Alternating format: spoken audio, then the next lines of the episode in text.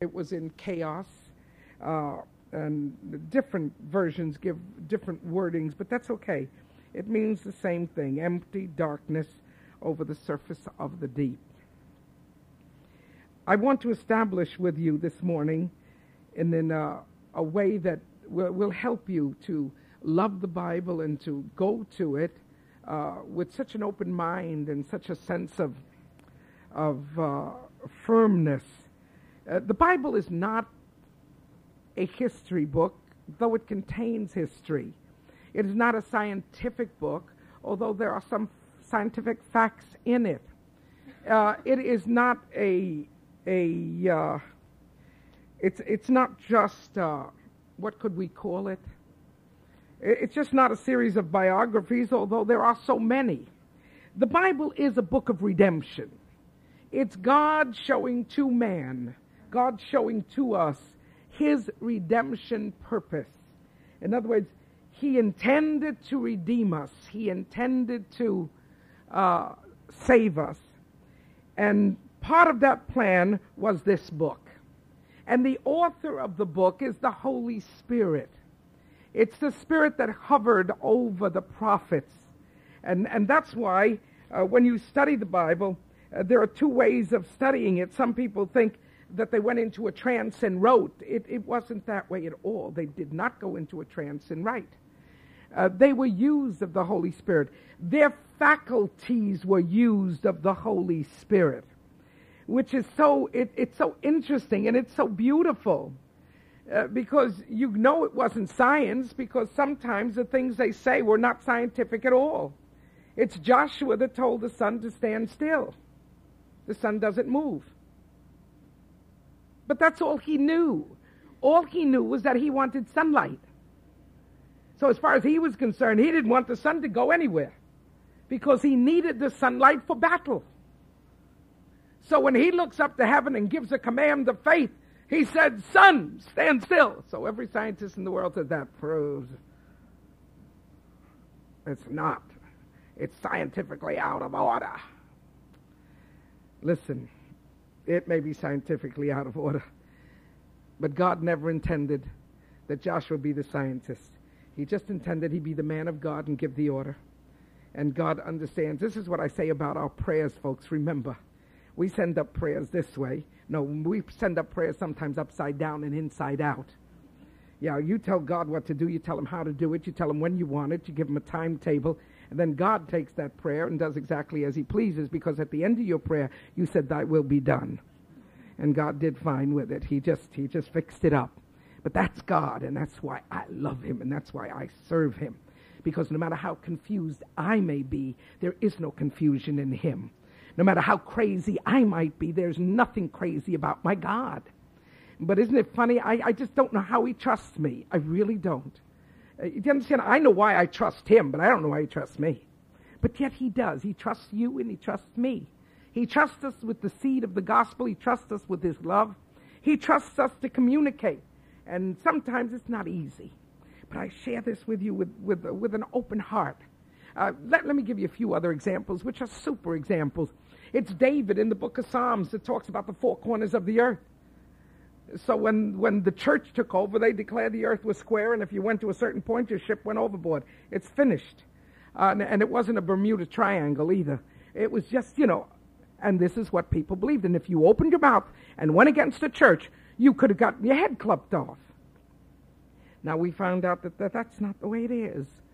And then it goes on and it says, and the earth stands on the pillars, uh, for God has put his, uh, this world on the pillars. No, we're not standing on pillars. You and I know that. Uh, so you can go right straight through the Bible and find a million errors. And then, and then people come up, and I think one of the sweetest ones is that uh, the geologists, which is a new science, new in terms of the last 100, 150 years, and that's new. The geologists say that they have the greatest argument against the Bible. And it's the fact that the world is given to us in uh, seven days, five, six days. Uh, and that is impossible, for the rocks proved uh, that there are millions and millions of years. And you see, I have no problems with that. Uh, some people immediately get on God's bandwagon and say, well, we answer that saying God is the God creator, which He is. And if He wants to put a million years into a rock in one second, He can do it. Amen. He can do it.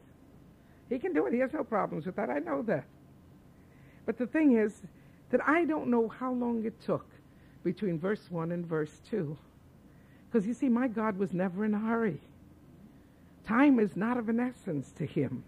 A day is like a thousand years, and a thousand years like a day. And we talk about eternity because that's the only way we can explain, you know, where God lives and where God is. You know, we kind of give him a house and we give him a time bracket and we say in eternity and from eternity to eternity. But that's because we couldn't go past that if we tried. You understand what I mean? But God is in the fathomless. And, and, and where he was and who he is. Oh, I don't even want to deal with that. And the beautiful thing is, I don't have to. You see, I want God to analyze me, but I don't have to analyze God. I want God to deal with my soul and my spirit. I want God to let me know where I fail. I want God to smile on me when I do well. But as far as me checking God out, hey, well, let me see. Points for you today. No, oh, God, forgive, help me. And some people act that way. We don't have to. So I share with you that in between the first and the second verse, uh, there could have been millions and millions and millions and millions of years.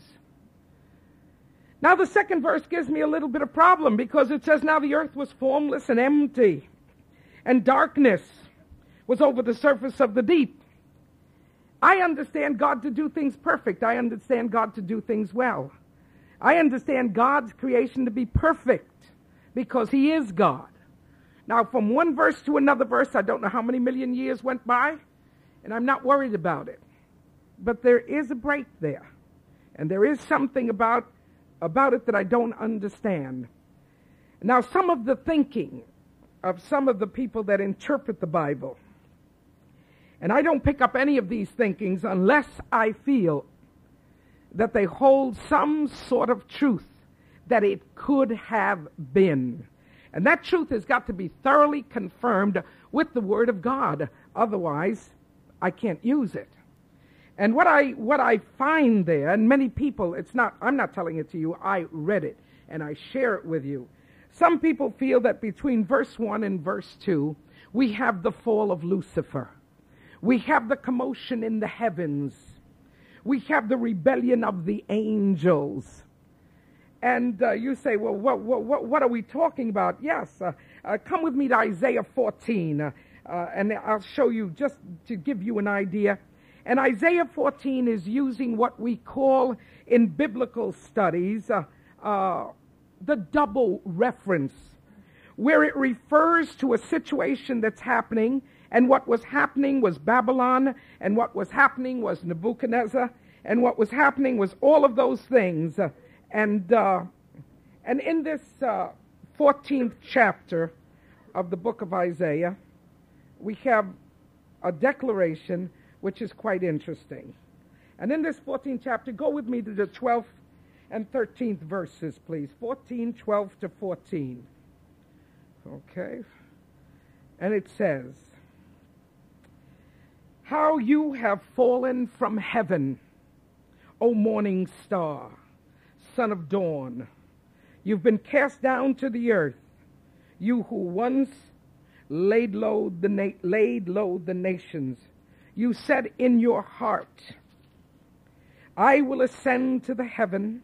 I will raise my throne above the stars of God. I will sit enthroned on the mount of assembly on the utmost heights of the sacred mountain. I will ascend above the top of the clouds. I will make myself like the Most High. Okay? That's an exclamation of pride. It's uh, the double reference which is accepted in terms of the fall of Lucifer. There are other scriptures, but in the morning I don't have time. I will go into it in the Bible study when we study uh, this tremendous book of, uh, of, of, Genesis.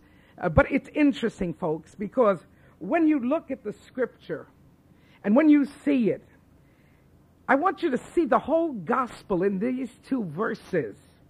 In the beginning, God created the heavens and the earth.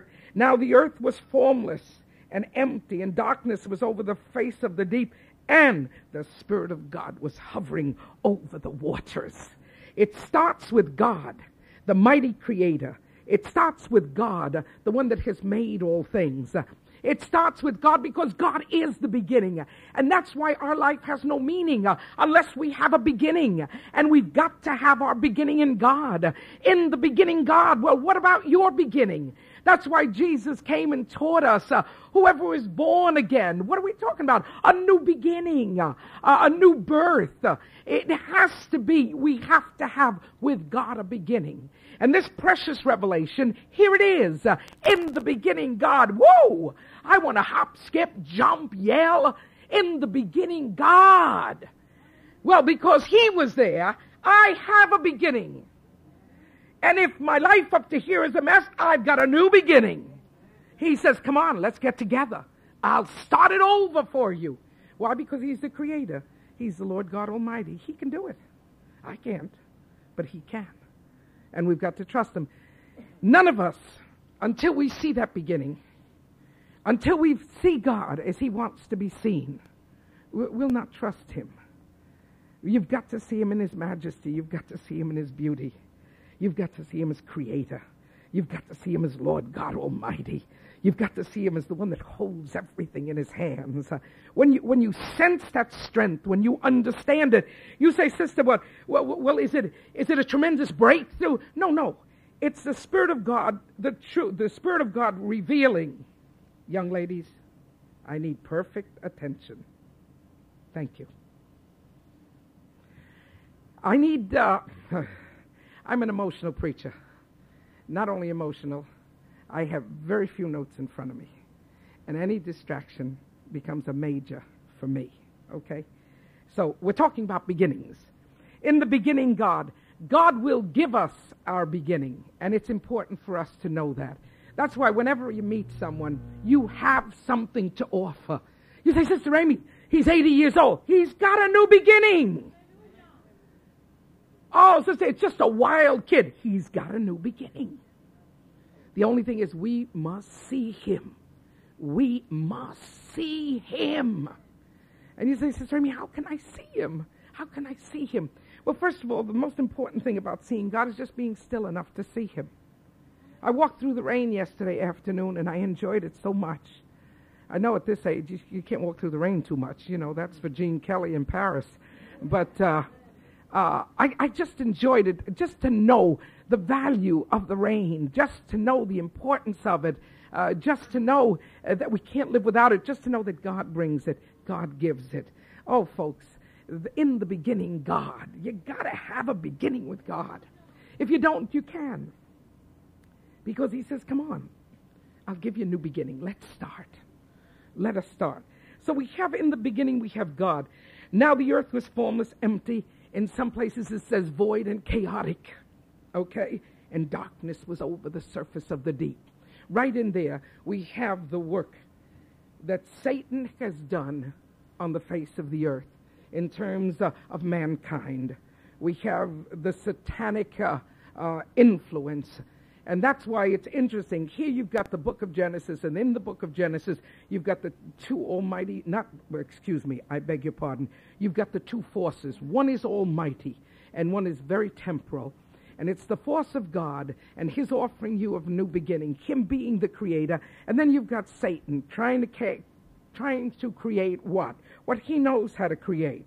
He wants to create, first of all, an emptiness. Uh, he wants to make us formless. He wants to make us creatures of darkness. Uh, and this is what we're talking about.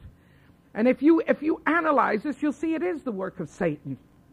Uh, we sat uh, with our hearts in our hands uh, at, at, some of our sessions uh, and looked into the eyes of a person that was so needy, so needy of God.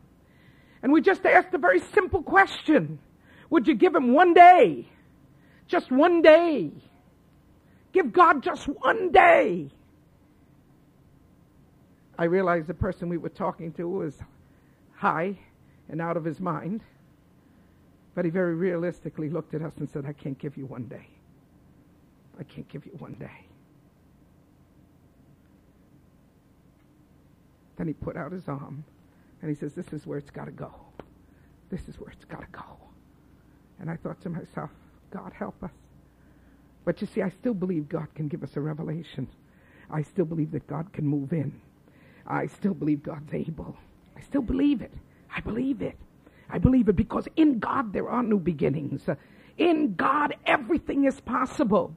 You say, Sister Amy, you know, you're, you're, you're creating an atmosphere uh, of, of, sort of uh, uh, Santa Claus, uh, childishness. No, I'm not. No, I'm not. I've never said to you you won't go through hard times. I've never said to you the storm won't rage in your life. Uh, I've never said to you that you won't lose loved ones. Uh, I've never said to you that your children won't rise up against you. I've never said it to you. But that's the way it is. But in the midst of all of that, he said, I'll never leave you and I'll never forsake you and I will be there with you. And He's the light that shines. And He's the one that says, if you walk in me, I will be in you. And if you abide in me and my words abide in you, then you are my child. And he says something lovely. And then my father loves you because you love me. Oh, glory to God. Oh, I love the Lord this morning. I love the Lord. God is the one of new beginnings. The enemy is the one of all the disaster. Our first sight of Satan in the scripture is a, a very sad one, and it's in Genesis 3.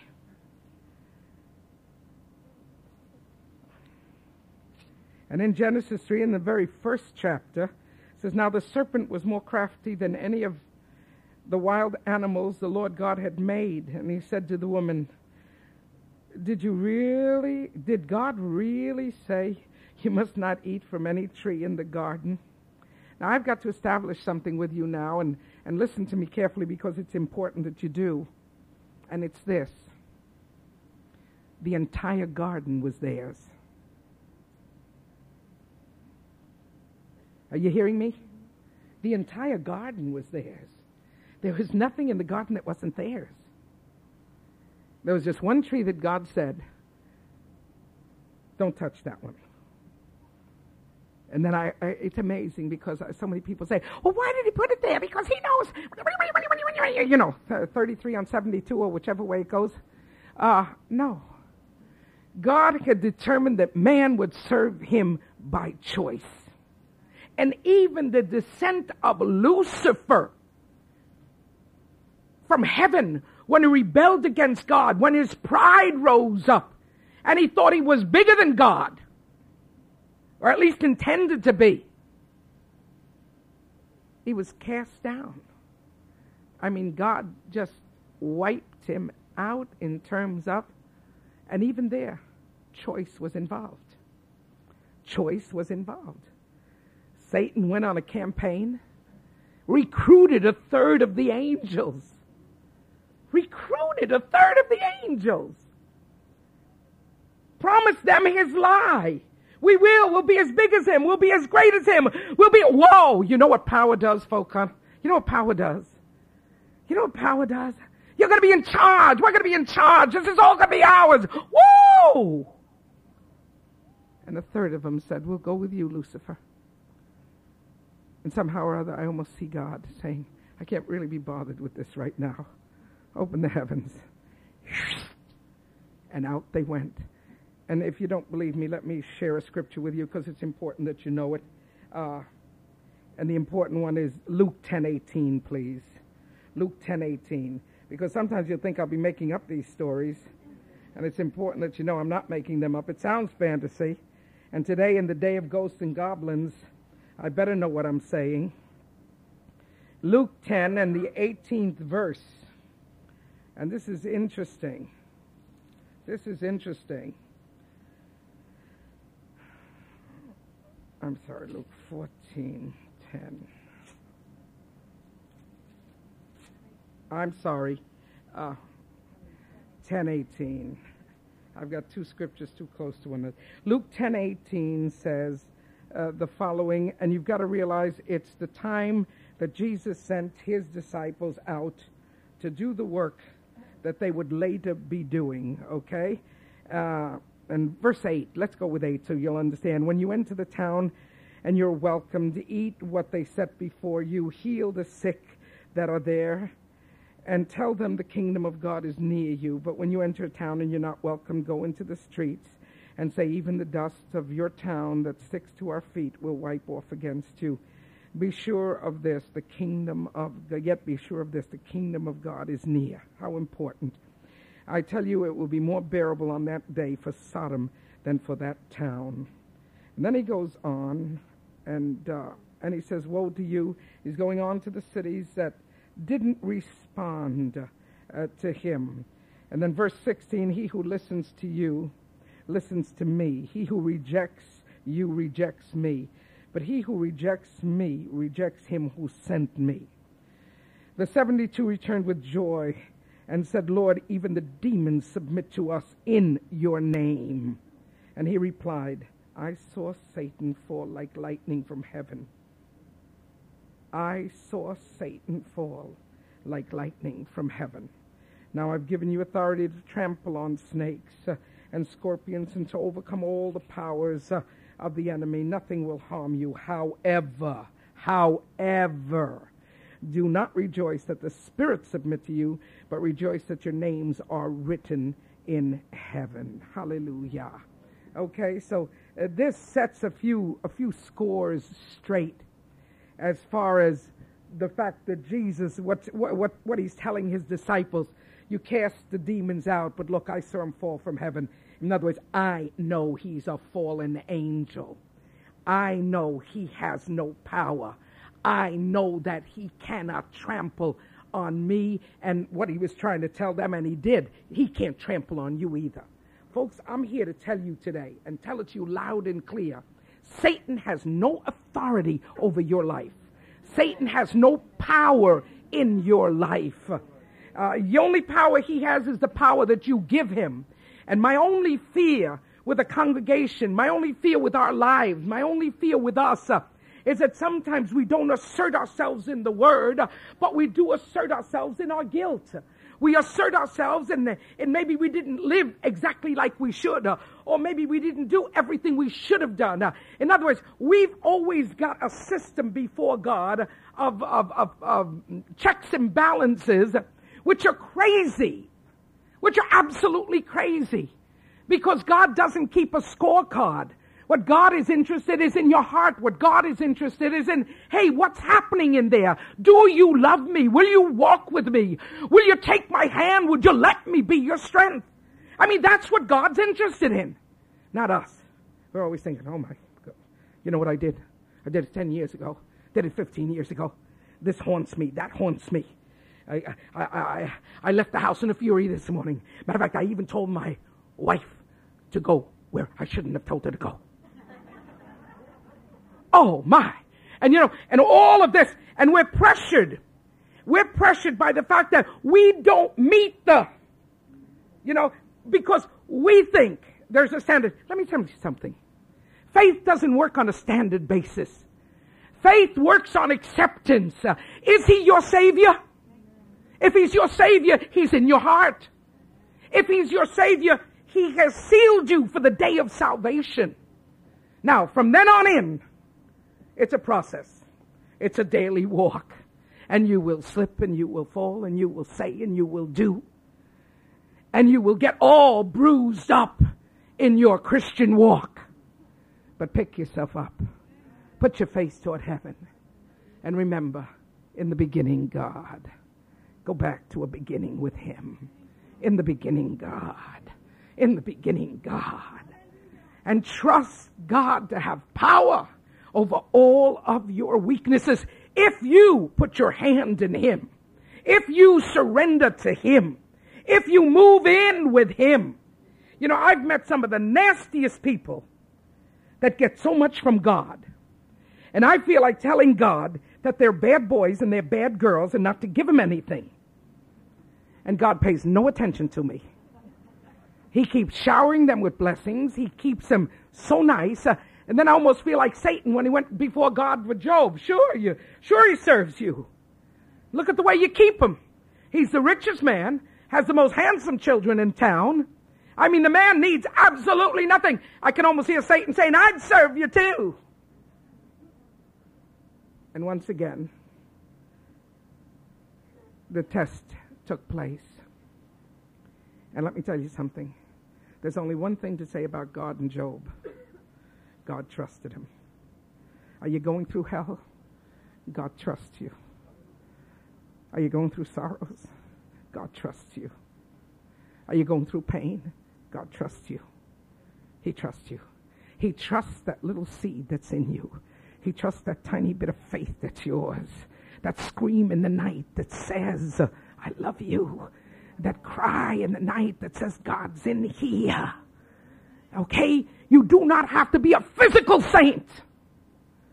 You have to be a spiritual believer. That's where it goes. That's where it counts. Oh, folks, hear me well. Hear me well. Satan would destroy us, but God would build us up. He would build us up, make us his creatures, make us his person. Now, Satan is in charge. Not in charge. Nobody's giving him charge. He's taken over. But he is the one that makes people trip and fall. In the temptation of Jesus, once again, he, how did he tempt him? He tempted him with, with bread, which is the most basic human need. He, he tempted him with power. Throw yourself from the temple. People will see you and you will be, whoa! But you see, Satan knew enough to know that he was thrown from heaven for his pride. So he's telling Jesus, do the same thing. I might get you thrown out too. Yes, it's Satan. And I love the Lord. Eh, thou shalt not tempt the Lord thy God. I mean, get away from me, won't you please? And notice the answers. Satan was conquered through the word. Don't try to conquer him with your fancy living. Don't try to conquer him with your manipulations. Just give him the word. And what does the word say? We are more than conquerors. We are overcomers. The blood covers me.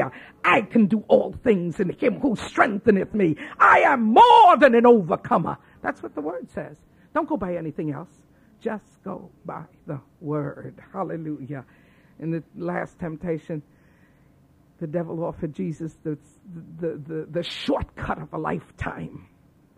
The shortcut of a lifetime the shortcut that's almost mentioned by Jesus in Gethsemane. If this could pass, if this cup could pass, but my God, thy will, not mine. Satan says to me, if you bow down and worship me, I'll give you all the kingdoms of the earth. You don't have to fight. You don't have to die. You have to do nothing. I'll give them to you. And that's what Satan does with our young people, with our old people. That's what Satan does through the instrument of riches and power. That's what Satan does through all of that.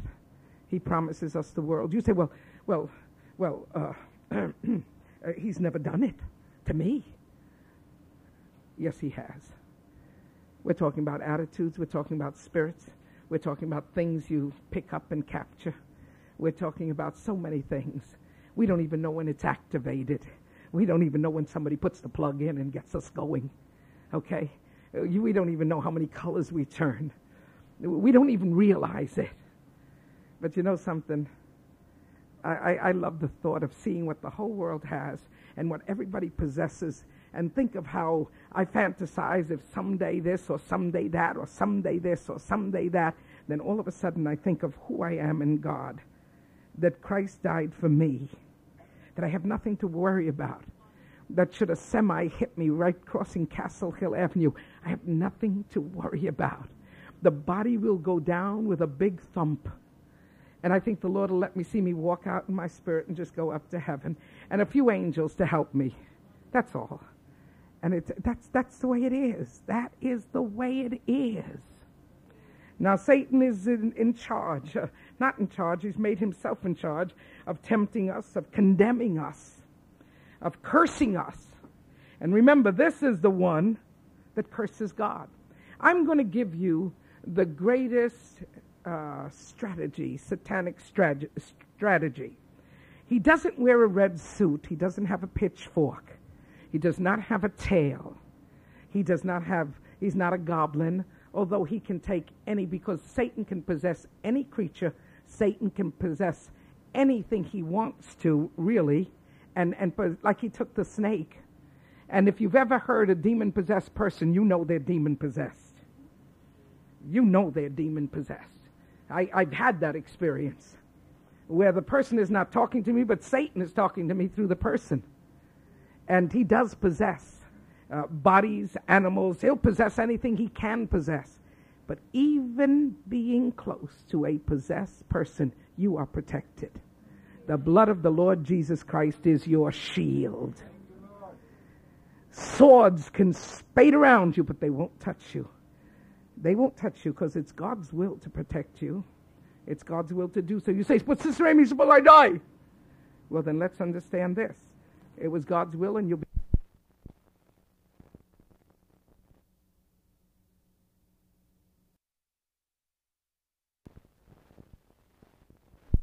The only way you'll understand it is when it happens. You don't want it to happen? It won't happen. I'm just telling you that we have nothing to worry about. Oh, praise the Lord. Uh, now, I want, I want to share the last part of this, which I think is so important. And we're back to Genesis 1. and it says, uh, and the emptiness and the darkness, that's, uh, that in terms of our life is the work of Satan. And, it, and let me tell you something. There are things that are done in our life that has nothing to do with Satan.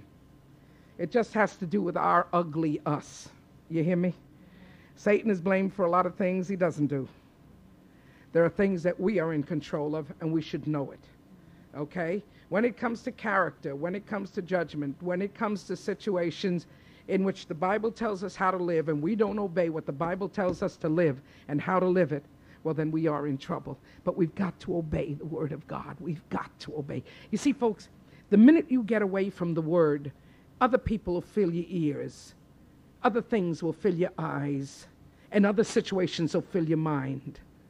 If you were a drug addict in New Beginnings, we've often spoken about it.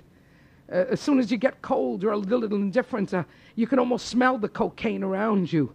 If anybody is, uh, is smoking a reefer or anything, it, it, it hits you eh, like, like extra hard. Uh, in other words, when, when, when, we're, when, we're, when we're getting away from where God wants us, every temptation we ever had becomes alive and well around us. And that's why when you become extra sensitive to wanting to do all the old things you used to do and you let them go, hey, that means somewhere in your life the Word of God is failing. Get back to the Word. Get back to the Word. And this is what I love the most the Spirit of God was hovering over the waters. the Spirit of God was hovering over the waters. God created everything in the beginning. Satan tried to mess it up, and no doubt he did, and this was a mess. But the Spirit of God was hovering over the waters. What does that mean? That ultimately God is in charge. That no matter what's happening to us, and no matter what confusion, and no matter what, the Spirit of God is hovering, is hovering. Folks, you know why this world isn't consumed in its own craziness? You know why we're not consumed in our own lies, in our own fraudulent manner of living?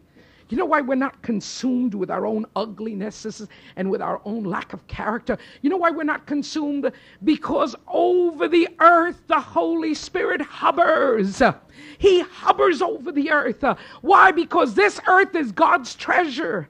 And no matter how many ugly people you know, and no matter how many people you wish were dead, the Spirit of God still hovers over the waters of, of the earth. The Holy Spirit is still the one in charge. I'm so glad God didn't put me in charge. I'm so glad the church isn't in charge. I'm so glad denominations aren't in charge.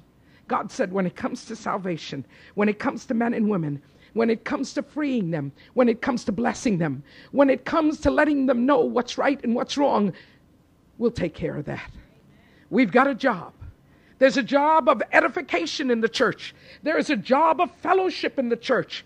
There is a job of togetherness in the church. There is something we do for each other that is beautiful. I come in here Sunday morning and I got I got to tell you something. I rest on Mondays, but only because I got to come down from the high of the love of the presence of God and the presence of each and every one of you.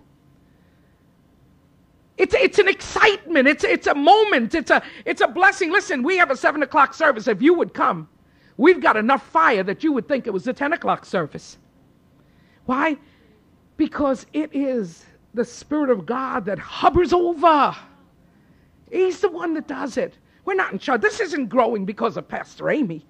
This is growing because the Holy Spirit hovers over our lives, hovers over the face of the earth, hovers over the people that are walking by. And I think, oh, shoot, come on, hallelujah. Woo! hallelujah. Oh, the Holy Spirit hovers over this world. Don't give up on it. Don't give up on a Hussein. Don't give up on an Iraq. Uh, don't give up on a, on a situation in the Mideast. Don't give up on anything. The Spirit of God hovers uh, over the waters of the earth, and He still does. There's confusion and there's war and there's everything, but we pray uh, God's will be done. Lord, undertake. And remember, folks, what's happening in the Mideast uh, is so prophetic that you got to go home and say, Oh God, make sure I'm ready. When I think that Kuwait was where God called Abraham out of. Ur of the Chaldeans, that's Kuwait. God called him out of there. When I think of what they call Baghdad was old Babylonia, I think, oh my God. We've come full circle round, folks.